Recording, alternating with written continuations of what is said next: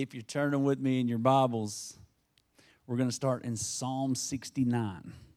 Psalm 69. So, today I want to talk to you about arrest warrant. Arrest warrant. One of the meanings for the word warrant is justification or authority for an action, belief, or feeling. To make it real plain, a warrant is permission to do something, right? I mean, like if Josh shows up at your house and knocks on the door and he's got a warrant, then that gives him permission to do something, right? He can arrest you or come in and search or whatever the warrant says. So, a warrant, to just make it real plain, it's, it's permission to do something, it's the right to do something. I heard about this uh, this big time drug dealer that was locked up in jail, and he wouldn't talk. He wouldn't tell where there was tons of drugs and money missing, and they questioned him. They tried everything, couldn't get him to talk, so he was just sitting in jail. And one day, all of a sudden, the policeman couldn't figure out why, but he said, "Hey, I need to have a meeting with the DEA." Uh, send an agent down here. I got some information I want to give them. They're like, okay. What he finally cracked after a few months in jail, and so DEA agent came and he sat with him and he said, "Look, I'm ready to tell y'all where I hid everything." They said, "Okay, great. Where at?" He said, "My daddy's got a farm up in Wisconsin, and he's got a giant wood pile out behind the house with some big giant oak logs." And uh, what I did was I cut one of those logs open and I hollowed out the inside and I slammed one of them full of cash. And I hollowed one of them out and slammed it full of gold bars and the other one's full of, of drugs. So there you go. There's my confession. They said, okay, thank you so much. So they got their they got a warrant to go search the property. They showed up and beat on the door, and the old man, his dad, comes to the door and opens it up. Can I help you? And they said, We've got a warrant to search your property, sir. We'd like you to stay in the house. Don't even come outside. This has not got nothing to do with you, it's something with your son. And so they started pulling axes out of their SUV and went out there and started splitting open those logs looking for it. And they split every single log in the pile and found nothing. Went back, went to him and said, Hey, man, there was nothing in those logs. He said, Oh, my bad. I must have put it somewhere else. He called his dad a little while later and said, Hey, DEA split all those logs. And his dad said, Yeah, they did. How'd you pull that off? He said, Don't worry about it. Happy birthday, Dad.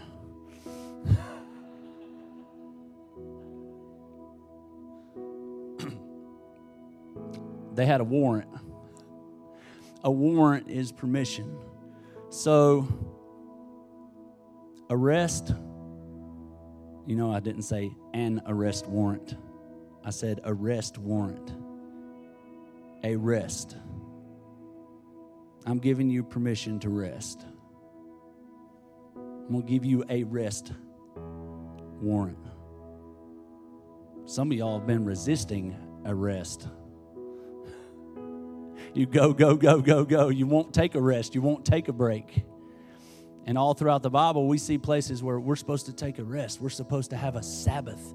God commanded the children of Israel, hey, look, this is what I do. God Himself created the world in six days and He took a rest. And then He made this commandment to the children of Israel. And, you know, as I was thinking about this message this week and, and just studying on it and dwelling on it, I, it really hit me that no wonder God was harping on this thing so hard to the children of Israel because they were slaves for 400 years. Right, so it was probably in them. They didn't get off days and vacations and stuff like that. For 400 years, they had been slaves. They had to work every day. And God's like, no. Once a week, we're going to have a day where I don't even want you to work.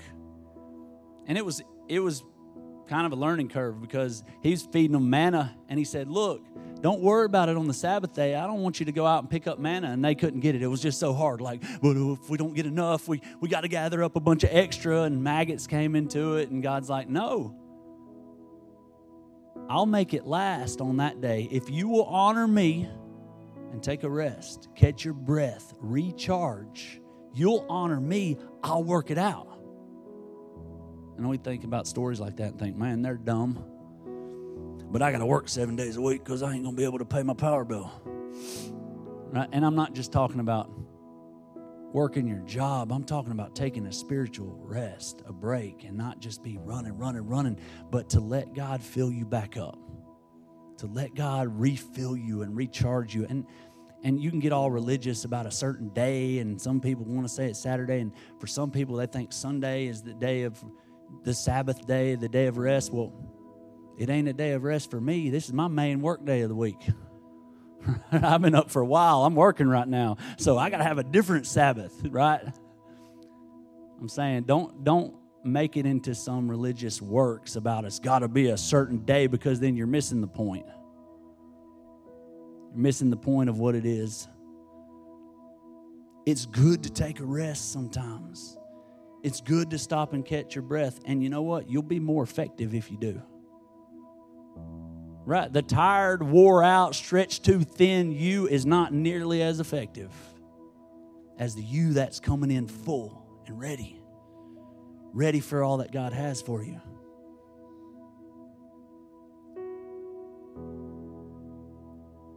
Do you know that you can't audit it if you're in it? That was kind of difficult to say. You can't audit it if you're in it.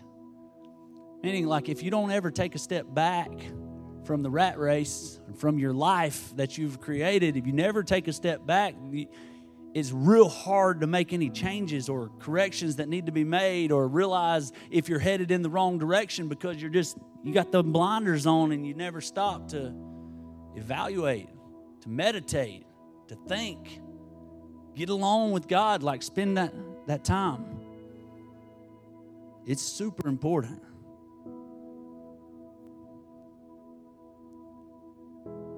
Even God rested, not because he was tired.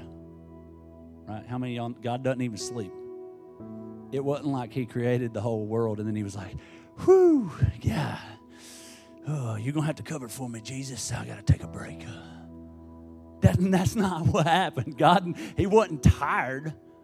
Six days of this. Oh, good, oh, good me. I can't keep it up. Oh, my me. That's not what happened, right? God wasn't tired.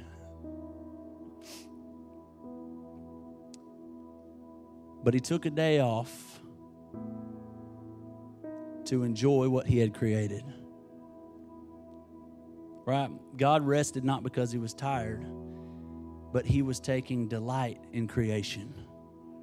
Remember, he was looking at different things and saying, Man, the trees are, it's good plants and animals and the sun's coming up and down and man and, and he's looking at all his things and then he even found one problem was that man was alone that was the only thing he found a problem with was oh it's not good that man should dwell alone so before that seventh day on the sixth day he made eve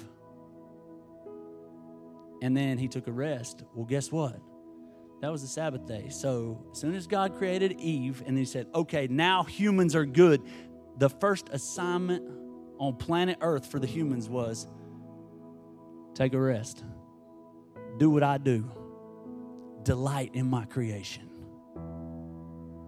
Man, just acknowledge how awesome I am because I made flamingos and trees and that waterfall over there.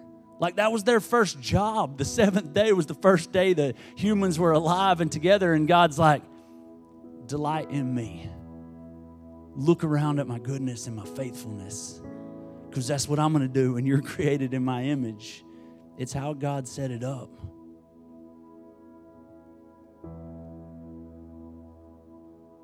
Their responsibility that first day was to rest.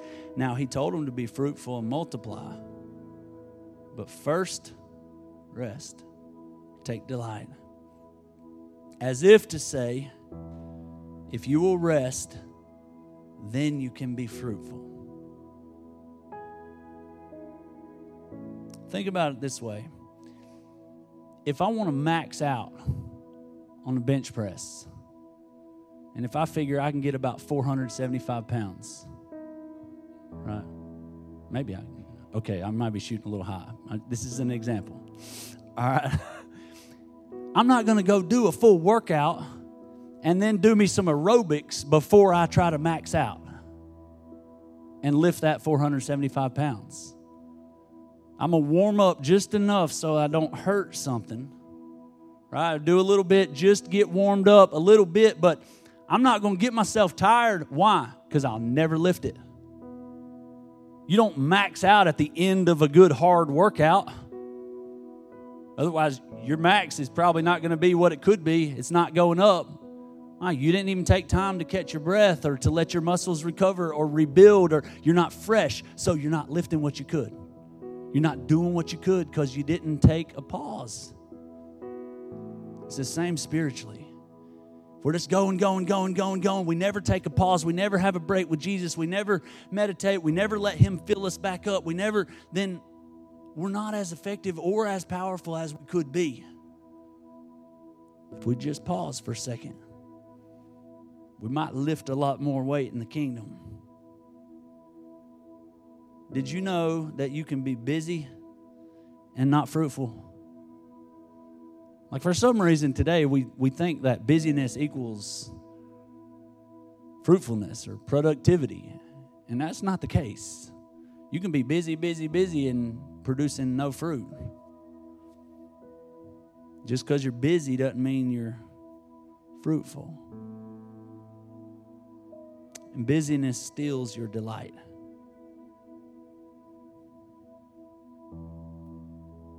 It's the difference in I have to and I get to. And we've talked about that with the worship team, and I've, I've thought about that as myself with, with being a pastor, and, and you can really apply it to uh, everything in your life. Like, what are the things that like you have to do or you get to do?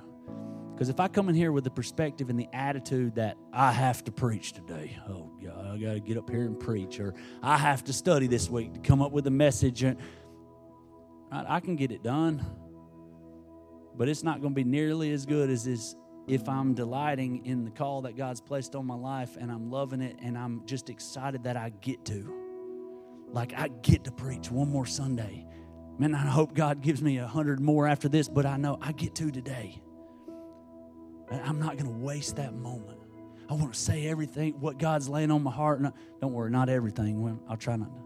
I won't keep y'all for four hours, but not everything. But like, there's such a difference in somebody that's doing something because they get to rather than somebody that has to. Oh, I guess I'll have to. And, and man, you can talk about giving money or giving time or giving whatever it is across the board. I want to have the attitude of, I get to. I get to be part of the kingdom. I get to be one of God's sons. I, I get to give my money and my time and my talents and my treasures, and I get to help people. I get to see people set free. What a privilege. I don't have to do this. Not, uh, it made me think of uh, if some of y'all noticed the, the urinal that's been laying in the floor for a while that we hadn't been able to get hung up, and it's now hung on the wall and it's almost ready. Please don't pee in it yet. it's almost ready.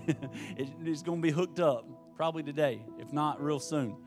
Um, but Barry was coming out to volunteer to drive all the way out here. He lives like an hour away, and he's driving out here. And he got out here and realized that we have it, it's like a different name brand of urinal, and the parts that we had are another name brand, and trying to put it all together. So, you know, long story short, he didn't have everything that he needed to hook it up that first day. And I said, Hey, man, I'm sorry that you drove all the way out here an hour after work and weren't able to do it. And you know what he said? He said, Don't apologize to me. I'm doing it for the Lord. I'd drive out here a hundred times. I wouldn't be mad. That's somebody that gets to serve like with if you're doing it with the right attitude, you're not mad.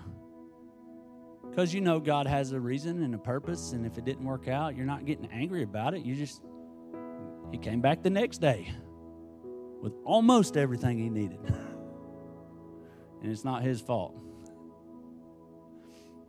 But that's the right attitude. That's the attitude I want to have with everything, whether it's worship or pastor or serving or being a counselor at camp or whatever it is, that, that's the attitude I want to have. That only comes from resting in Him, taking a break, not being so stressed out that I have to do this and I have to do that. Have you ever been at the end of your rope? Maybe you're there now. Or you could say hanging on by a thread. Not waking up refreshed in the morning. Pastor Bruce says it's okay to go to bed completely exhausted as long as you're waking up refreshed the next day. But if you're carrying all that exhaustion from yesterday to tomorrow and then tomorrow's to the next day to the next day and you're not, you're never, and that's not good. You're, you're running on empty. Maybe you just feel overwhelmed today with life, with everything. Maybe it's good stuff, maybe it's bad stuff, maybe it's maybe you just feel overwhelmed. We get there sometimes. There are lots of people in the Bible that were a lot of them. And I picked just two that we're going to look at briefly. Um, we're going to look at David. David found himself there a lot. At the end of his rope, overwhelmed, stressed out. David was kind of dramatic. And I thank God for David because we get so many good examples from him. And even when I started looking for some good examples in the Psalms, there was tons of them. So we don't even have time to read all of them. So I'm just going to show you a couple of them. In Psalm 69, verse 1, God, God, save me. I'm in over my head. Quicksand under me, swamp water over me. I'm going down for the third time. I'm hoarse from calling for help. That's pretty bad. Blurry eyed from searching the sky for God. Yet my eyes are going dim. I'm sinking under. My voice is going hoarse from crying out for help. God, where are you at? It's horrible down here. I can't take it. Skip up to verse 11, same psalm. When I put on a sad face, they treated me like a clown. He's like, things were bad. I put on a sad face and they laughed at me. Now, drunks and gluttons make up drinking songs about me. Dang.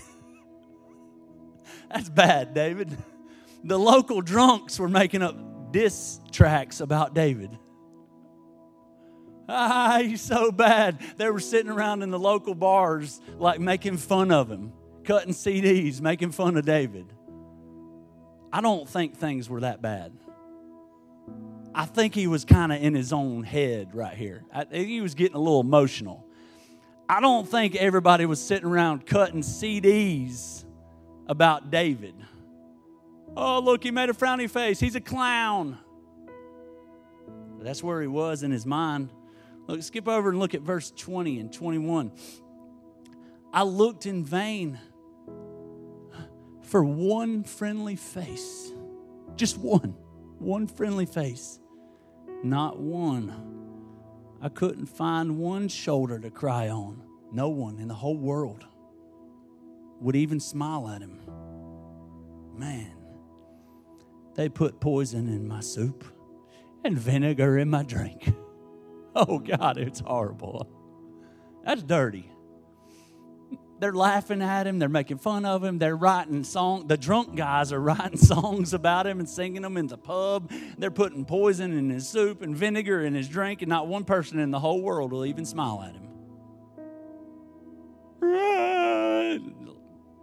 I don't think that's reality. Right? You're just in deep. You're over your head. You're overwhelmed. And David got there sometimes. David was a musician. So we know how moody they can be and real up and down. Rachel says, Amen. no, Amanda says, Amen when y'all watch this later.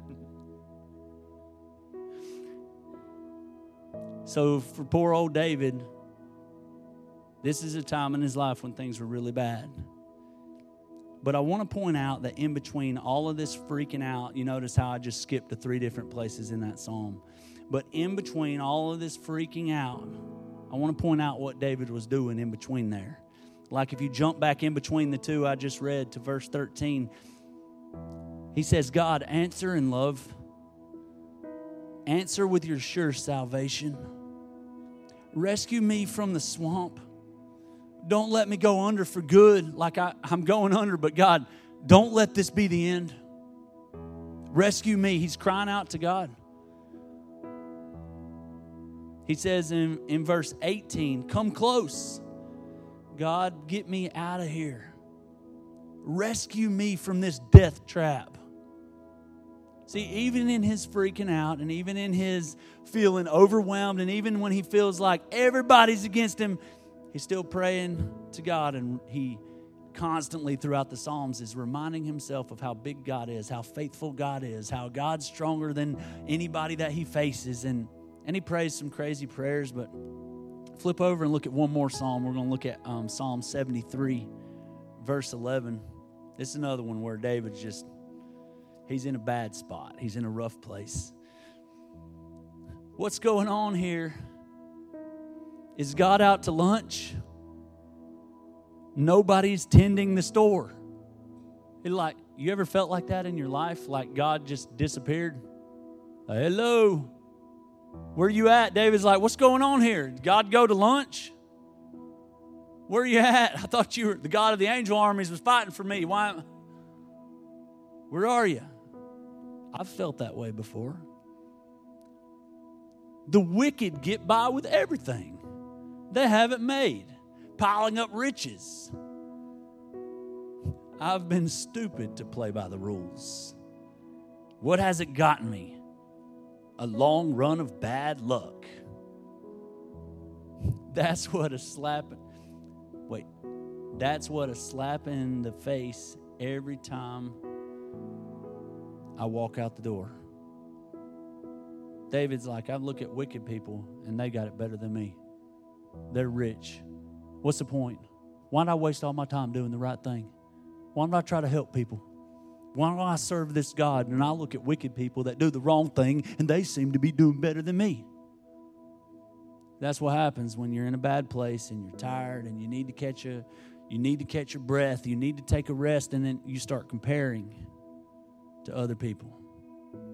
You start comparing what it looks like and what they look and and their stuff. You notice he mentioned money and wealth and and you start somehow thinking that's a sign of God's blessing, is because somebody's rich, that God's blessing them, don't get confused. Take a breath, David. Take a deep breath. Think about it. Watch how he shifts. If I had given in and talked like this, I would have betrayed your dear children. Still, when I tried to figure it out, all I got was a splitting headache. He said, I can't figure it out. Why does bad things happen to good people and good things happen to bad people? I try to figure it out on my own in my mind, in my picture, stuck on this spot of time where I am. Remember, God can see a lot bigger picture than us. David said, It just gave me a headache until I entered the sanctuary of God. Then I saw the whole picture. See, David was all upset and comparing himself to them and that and everybody else. And, and then he said, But wait, I just couldn't figure it out. I don't know what God was doing. And then I entered into the sanctuary. I came into the house of God and I listened for God's voice. And then I saw the big picture. In other words, then I was reminded that it's a whole lot bigger than this little situation that I'm getting stuck on. Right? God's story is a whole lot bigger. A whole lot greater than this one little area or the fact that so and so got a raise and I didn't get a promotion. David said, When I entered into the sanctuary, I was reminded of how big God's story was.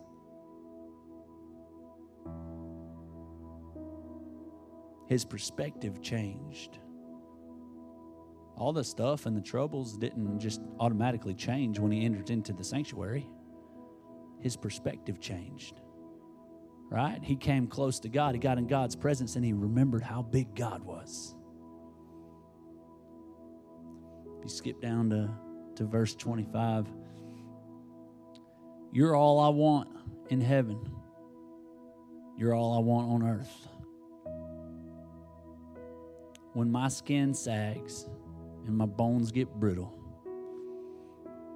God is rock firm and faithful. Look, those who left you are falling apart. Deserters, they'll never be heard from again.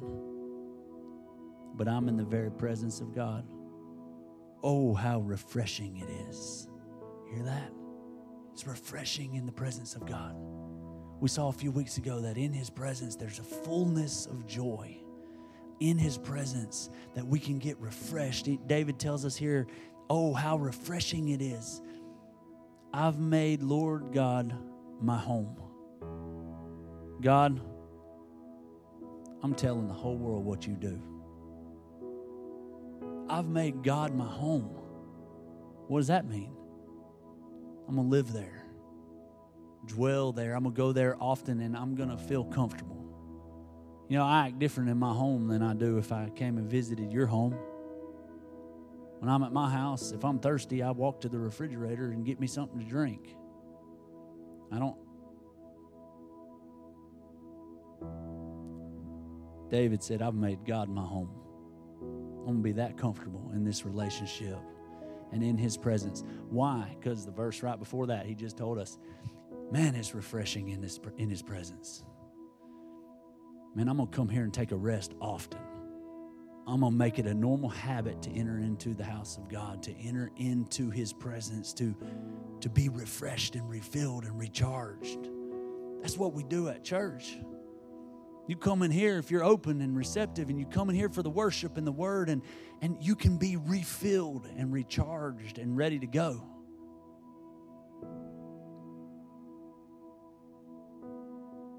So, what's he doing? He's putting his trust back in God. Psalm started out, this one started out pretty rough, and then by the end, we see he's, he's changed his focus and he put his trust back in God. And then everything changes. It's worship. You know, you can worry or worship, but it's hard to do both at the same time. It really is. It's hard to be in His presence, presence and worshiping and lifting up God and how big and powerful He is and, and worshiping Him and worry at the same time. Maybe you can, but it's hard. It's not easy. Psalm 61, verse 2.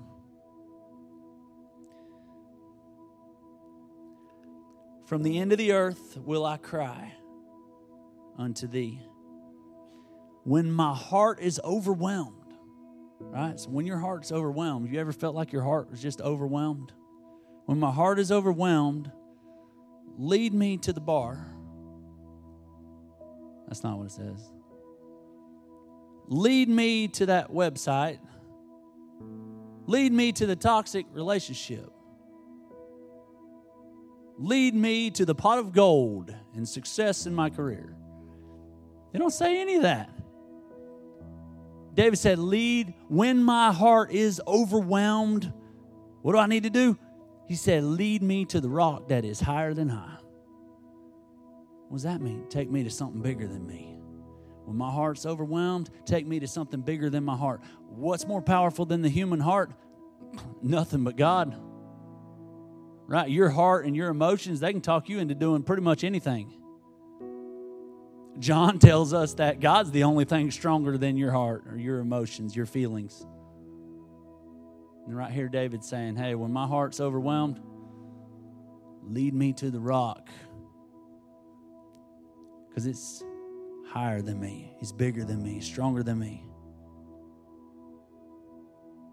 Lead me to the only thing that's more powerful than my heart, and that's God. Look what Paul said in, in Philippians 4. Philippians 4 6. And we know old Paul had a pretty rough go of things. It's not like he had it easy.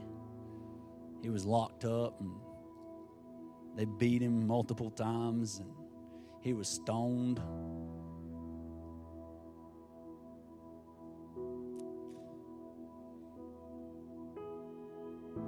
Paul wrote this letter to the church at Philippi. And in Philippians 4, um, verse 6, he says, Be careful for nothing, or don't worry about anything.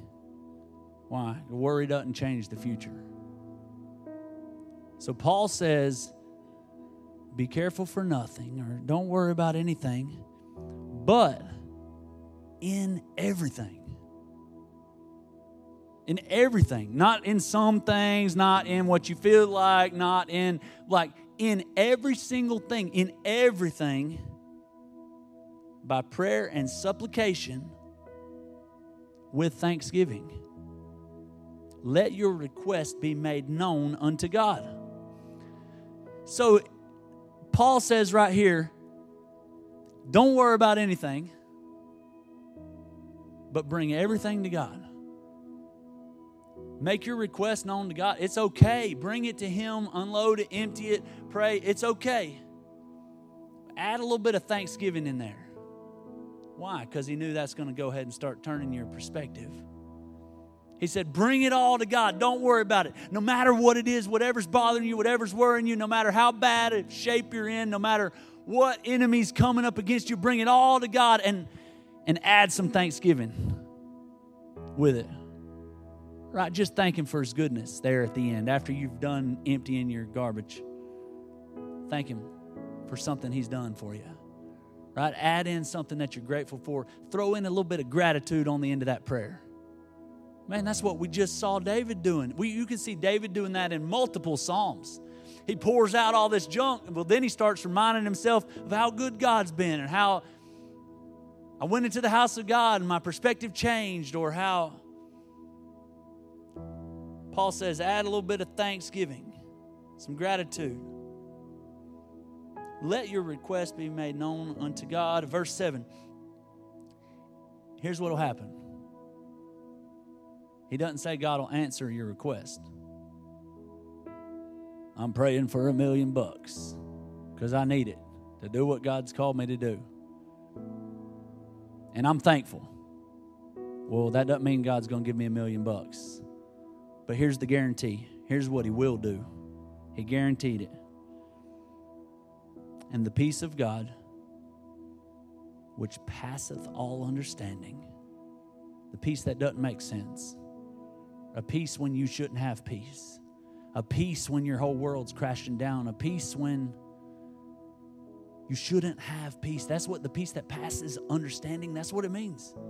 Like, even when it doesn't make sense, you still have peace that passeth all understanding shall what? Keep or guard.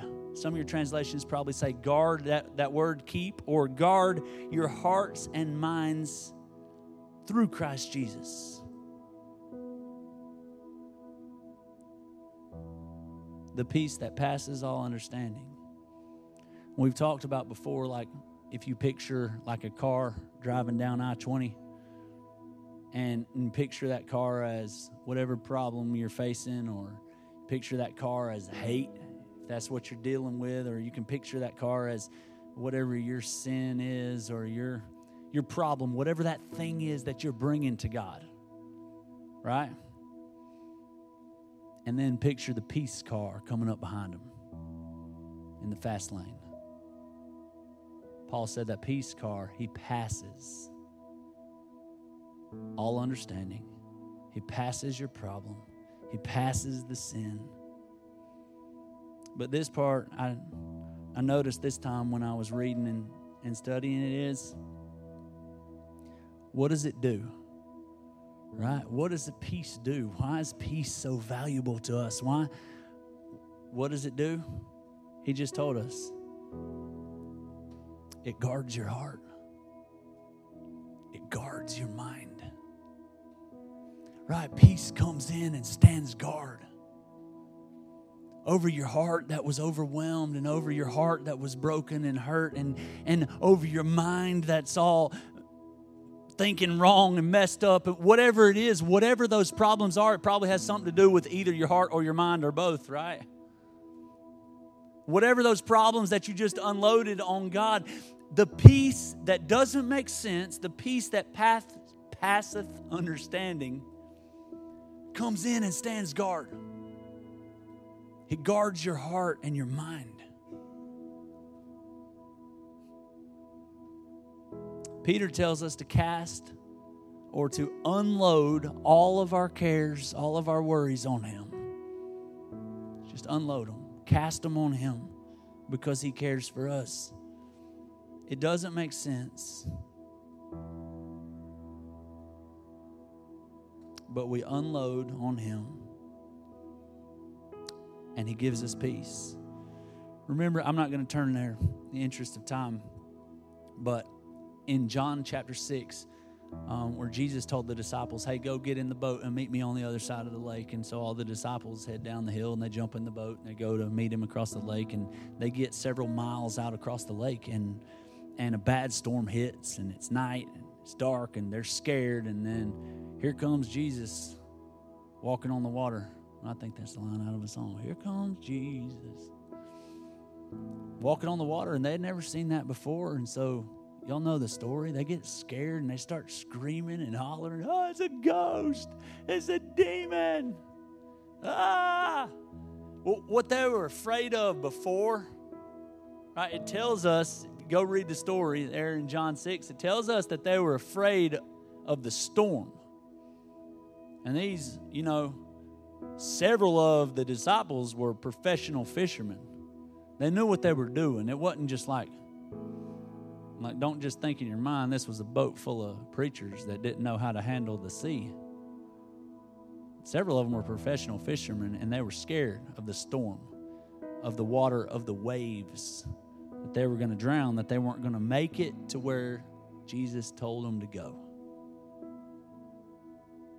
So Jesus comes walking on the water. Wait, what was the problem? The water. What were they afraid of? The water. That was the problem. It was those waves washing in that boat. It was they, they thought they were going to flip. It was the sea is what they were afraid of. And Jesus came walking on top of it. Standing on top of the problem. See, Jesus was on top of the problem. And when they realized it, and they invited him into the boat, there was peace. That's all it took. Yeah, it took them recognizing as Jesus and he's bigger than my problem. And then peace flooded the situation. Uh, then the circumstances changed. Then the storm stopped and the waves died down. But that's what it took. They brought Jesus into the situation and they realized he's on top of this problem. He's bigger than this problem. Our God is bigger than whatever it is that I'm facing. I bring him into the situation and glorify him, and I get peace. And that's what we're really after, anyways. We all want peace. There's a peace, there's a calm. Matthew 11, 28.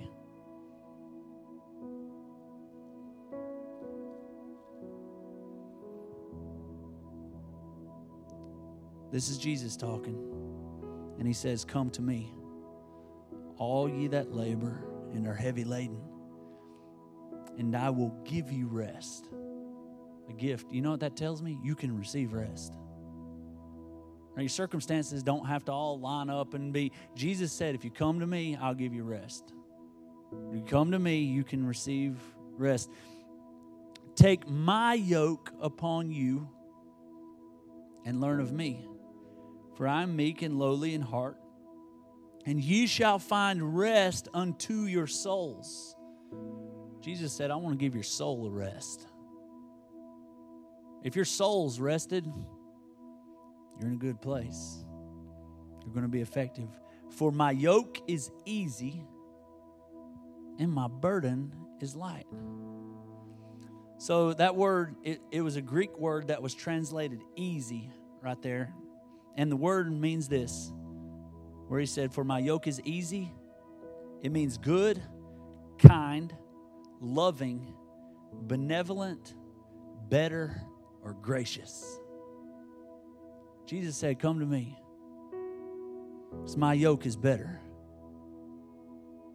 My yoke's easy. My yoke is kind. And my burden is light. That word light, you know what it means? It was also a Greek word, it was translated light. It means not burdensome.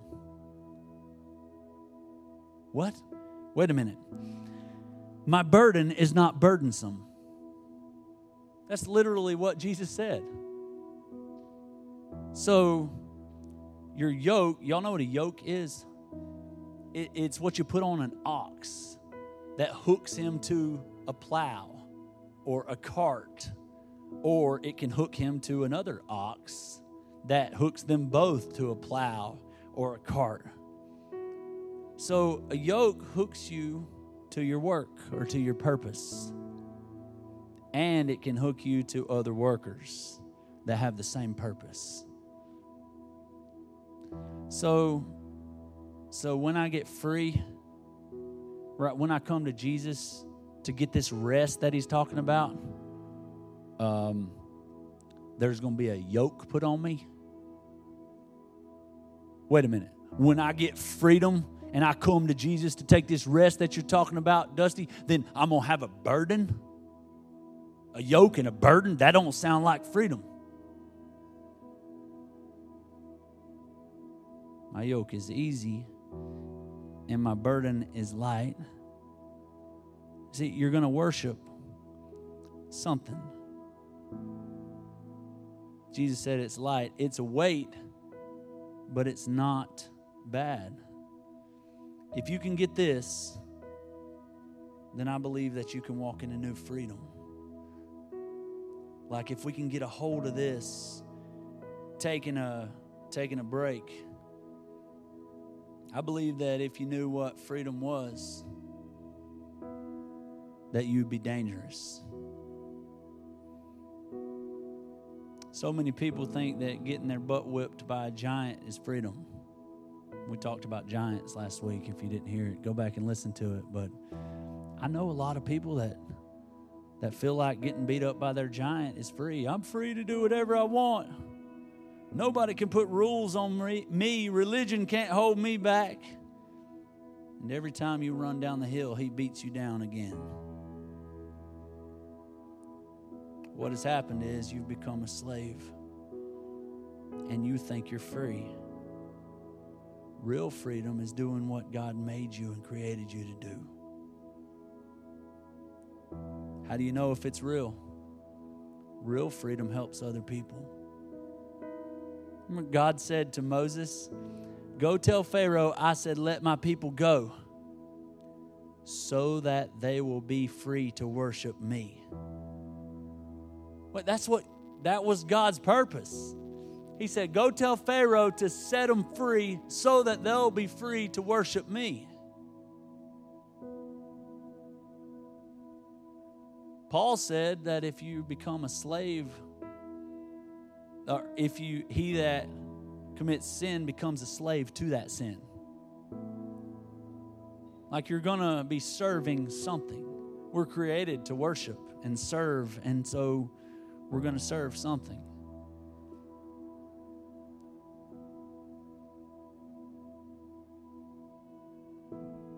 Jesus says, Come to me. My yoke or my purpose for you, it's easy. My yoke's going to connect you to other people that are going to help with your purpose. My yoke is going to help you get some things done and some crops planted and and you're going to look back and feel satisfied.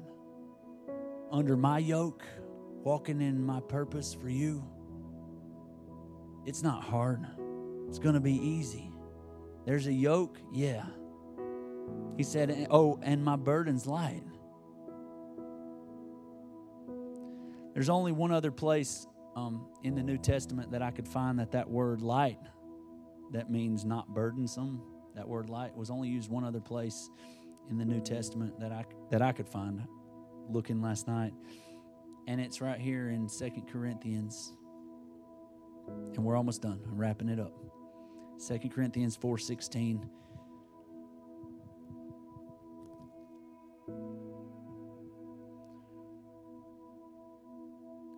For which cause we faint not. Don't faint.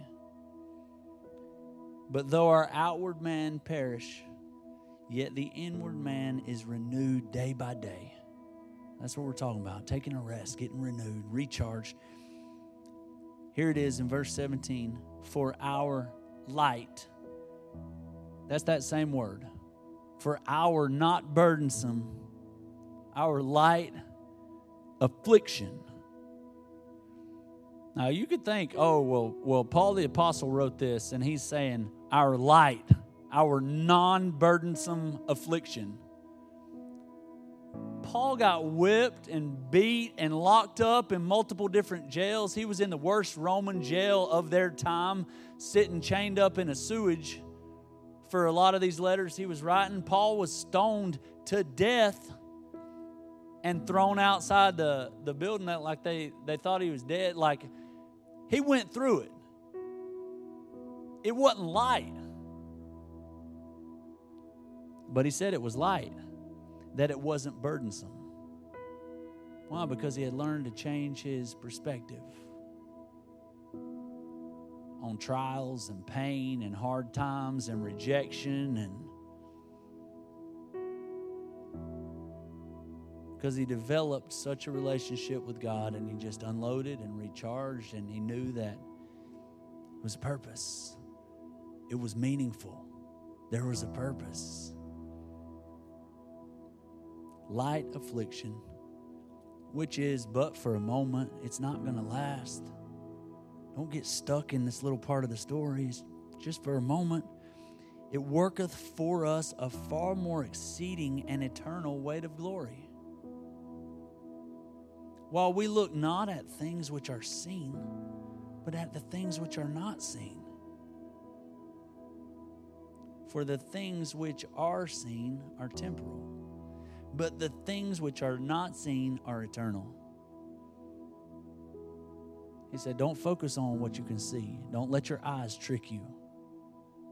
Don't get stuck right here. Remember, don't trust what you can see remind yourself that God's still working. God's not finished. No matter if the world looks like it's going crazy or your mama lost her mind or whatever, remind yourself that God's still working, that God's bigger. Don't get caught in a little circumstance, don't get caught in a little situation. Remember how big God is. I'm going to close by reading you Matthew 11 out of the Message Bible.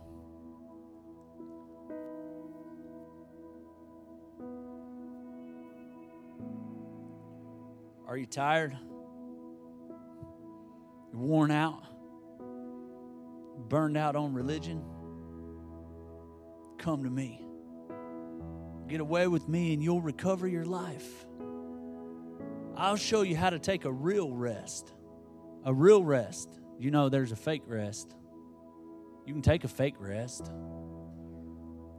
All right, you can drink stuff and smoke stuff, and there's all kinds of ways that you can take a fake rest. But Jesus said, if you'll come to me, or if you'll empty out all your problems with some thanksgiving and you'll come to me, I'll show you how to take a real rest. It's not counterfeit, it's not fake. Take a real rest. Walk with me and work with me. And watch how I do it. Learn the unforced rhythms of grace.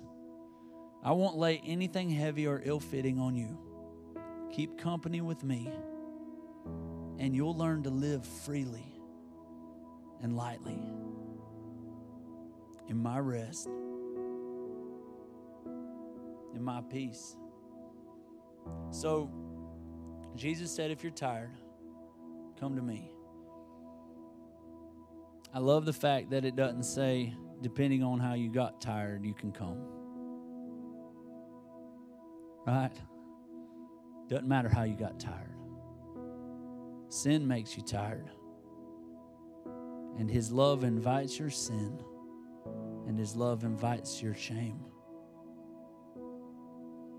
Because I don't know if you figured it out yet, but sin and shame, they'll make you tired. They'll get you to the end of your rope. They'll make you feel overwhelmed in your heart. All these things that we've been thinking about, sin and shame will get you there. You know, shame is just a byproduct of sin. But even after you've sinned or stopped sinning, shame will still hold you back if you let it. Shame has a voice. You've heard it. I know you have. Because we've all made mistakes in the past. We've all done things. We've all got things that maybe we're not proud of. And so shame will try to keep you from running to Jesus, to make you think you're not worthy or you don't have a place or you've heard it. Like you hear a call from God, hey, I want you to do something great for me.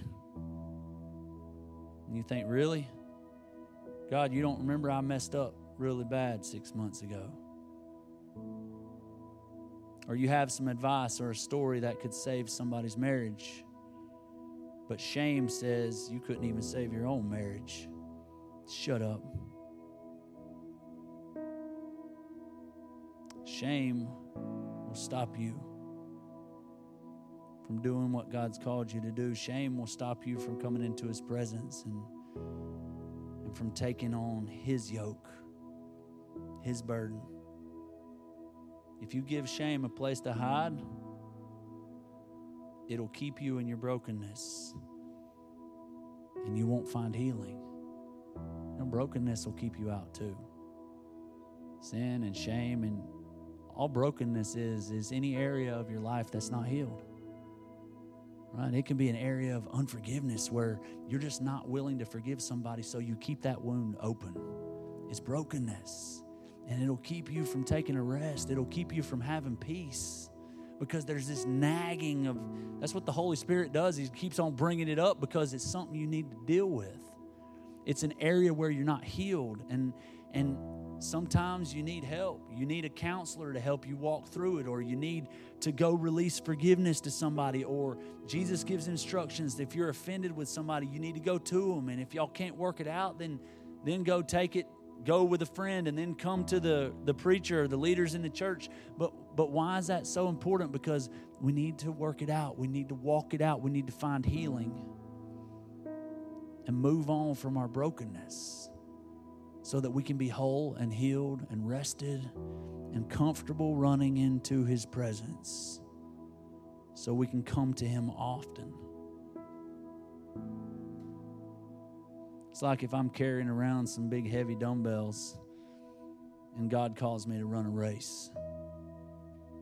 It's kind of a joke. Even if I try really, really hard, I have no chance of winning the race carrying dumbbells. Hebrews 12:1 says, "Lay aside the sin and the weights." So it's not just sin that needs to be laid aside. It's there's other weights. But that's how you win. Change your perspective. You learn from the past. Don't let sin, shame, brokenness, keep you from serving humanity, keep you from the greatness that God placed on the inside of you. Jesus said, Come to me, walk with me, work with me. Um, I used to have this awesome dog named Pistol, and he was a Catahoula, and he was a big, strong dog. He got up to, uh, he was over 100 pounds and had more energy than you can imagine. I'm t- just wild dog. And so I had a great idea that it would be cool to take him out of the backyard because we had to keep him on a runner for a little while. So I thought, man, I'll hook him on a leash. It was back when I had started jogging to get in better shape. And so I'm like, I'll take Pistol out on a jog with me. I've seen other people jog with their dogs. That'd be cool. And I walked out there in the backyard and hooked old Pistol to the leash and tried to take off running down the road here. And the whole entire time, maybe you've seen a dog act like this or do this before, but the whole time he's like pulling, pulling, pulling. I'm about to choke myself. Uh, dragging me, like pulling me, pulling me. And I'm trying to pull him back. Pistol, no, come on, pull back. pulling back, and it was horrible. Like I don't, I don't even think I made it. I probably didn't make it a quarter of a mile from the house and had to turn around and head back home because he's pulling that way. He see a squirrel over there. He's dragging me off the side of the ditch, and I'm trying to pull him back, and I'm and he's choking. So then I'm worried like he can't breathe. I'm not. I don't want to hurt my dog and choke him out. By but he's not breathing because he will not stop pulling on the leash, and it wasn't a good experience. It wasn't a fun bonding time for master and dog. I took him back to the backyard, went on a run by myself. I wonder how many of us are like that with God. Uh, because right? we think we know where we need to head or what we need to do or what squirrel we need to chase. And we're constantly pulling and pulling and pulling and trying to go where we want to go or go where we think we need to go or go where society has taught us we need to go. And, and we're pulling, pulling, pulling, but we can't catch our breath we're tired and wore out and and we feel like we can't breathe. You ever felt like that? We have anxiety because well, we can't breathe, we can't breathe. And Jesus says, just come to me. Work with me. You know, if Pistol would have come closer to me, he would have been able to catch his breath. And we would have still been running down the road. Right? But in fact, we would have gone further because he slowed down and he could breathe. I wouldn't have had to abort mission and take him back home if he would have just come closer to his master. And that's what I think Jesus was trying to get across here was come to me. Are you tired? You burned out? You wore out? You, you burned out on religion and all these rules that, that they're trying to put on you? And Jesus said, just come to me. Man, learn to walk with me and work with me and do it how I do it. Learn to love people how I love people and have the grace that I have and just come to me. And you know what? You'll be able to breathe. You'll be able to catch your breath. And we'll work together and we'll go further than you'll ever go pulling on that leash. We'll go further than you'll ever go not being able to breathe. We'll go further than you'll ever go stuck in the backyard. But you just have to come to me. Walk in step with me and trust that I know what's best for you, even if you don't understand. Even if your flesh tells you, get that squirrel. You say, no, I'm not getting that squirrel because I'm walking with Jesus. Let's pray. God, thank you. Thanks for speaking to our hearts and our minds. God, help us to slow down and take a rest. Not that we slow down what we're doing for you. But God, I believe that you've shown us today that we can be more effective if we'll take a rest. So God, I pray for anybody that's overwhelmed today, anybody that's that's overwhelmed with fear or worry or or doubt or a sin problem, shame problem. Maybe it's brokenness, an area of their life where they need to find healing so that they can rest. God, today I pray that you would touch everyone under the sound of my voice in whatever area that they need so that they can come to you and find rest for their soul. God, we're going to pour out everything, we're going to bring it to you, but we're going to remember to be thankful and have some gratitude. And we know that the peace that doesn't make sense, the peace that passes understanding, will guard our hearts and our minds. God, we love you. Thank you for your peace.